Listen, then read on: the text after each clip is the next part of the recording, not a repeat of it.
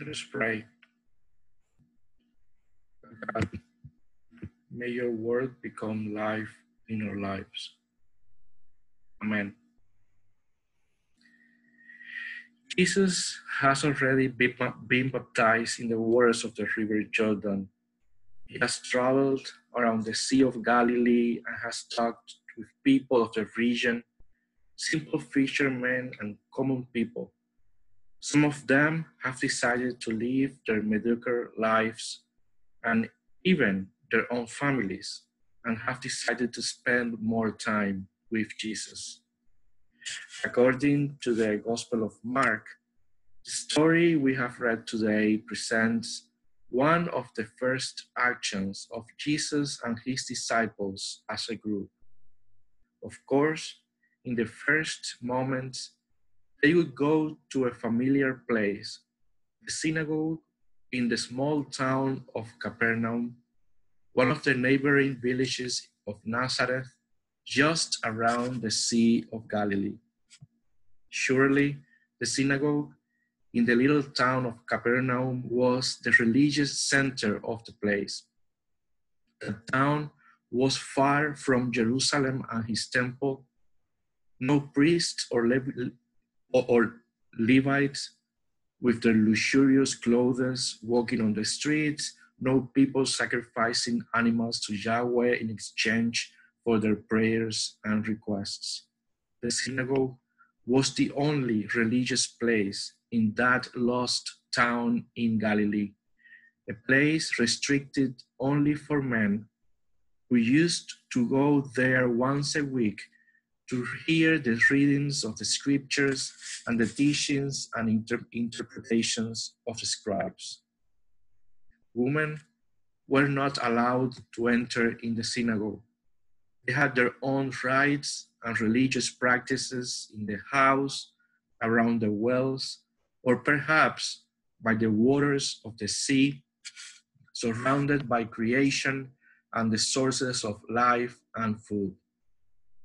Young male children used to accompany their parents and grandparents every week to the synagogue of the town, because the synagogue was not only a religious place, but also the village school, the place where they learned by heart the popular and religious teachings.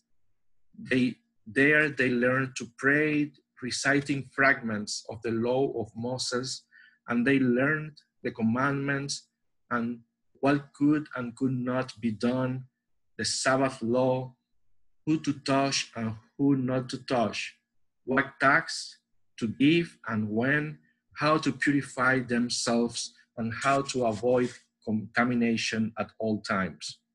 At the end, the synagogue was supposed to be the school where you learn how to be a true Jew.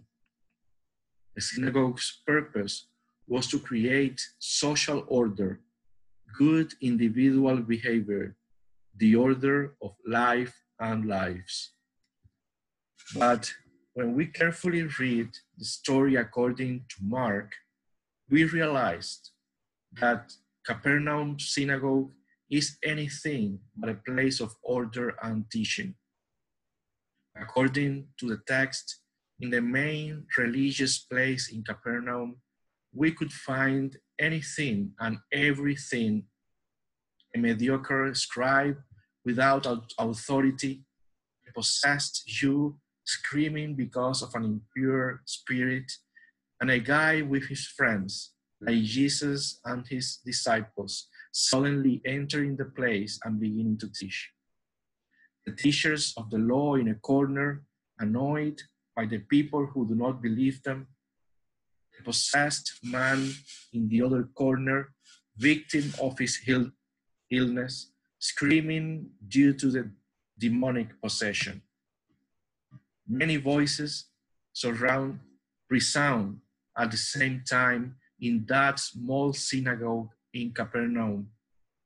More than a place of order and teaching, the place is confusing, chaotic, and anarchic.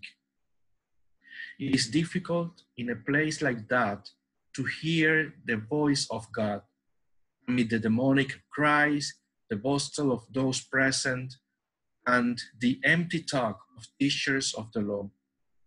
But Jesus entered the synagogue and taught, and the people was astounded at his teachings, for he taught them as one having authority and not as scribes.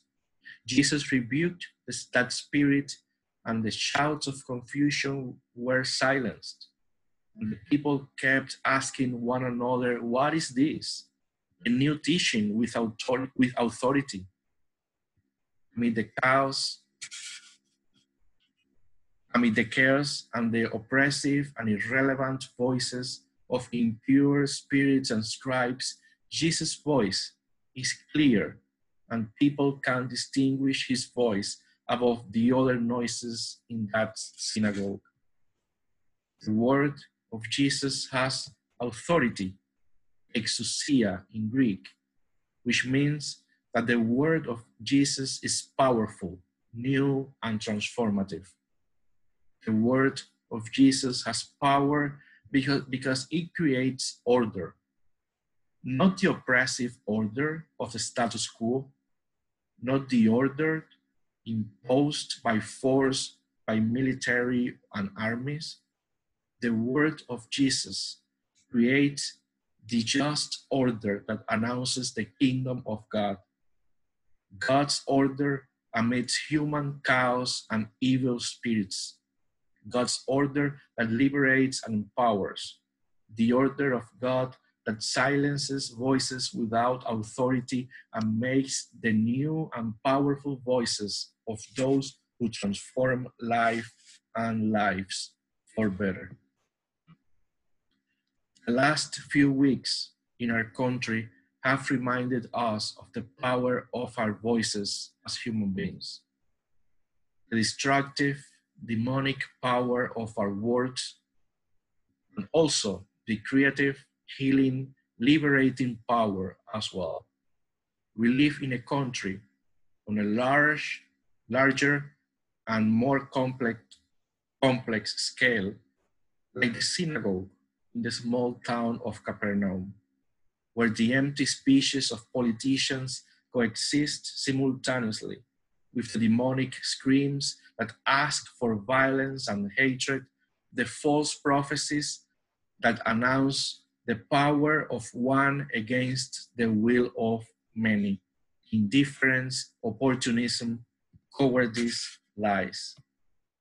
And in the midst of this chaos and overlapping of sounds, voices, words, and speeches, we, the church, the followers of Jesus, his disciples, are sent to announce Jesus, the Word of God in action, the incarnate Word. What do our voices offer to the dissonant chorus around us? Will those who listen to us see in our words the source and authority from which they come?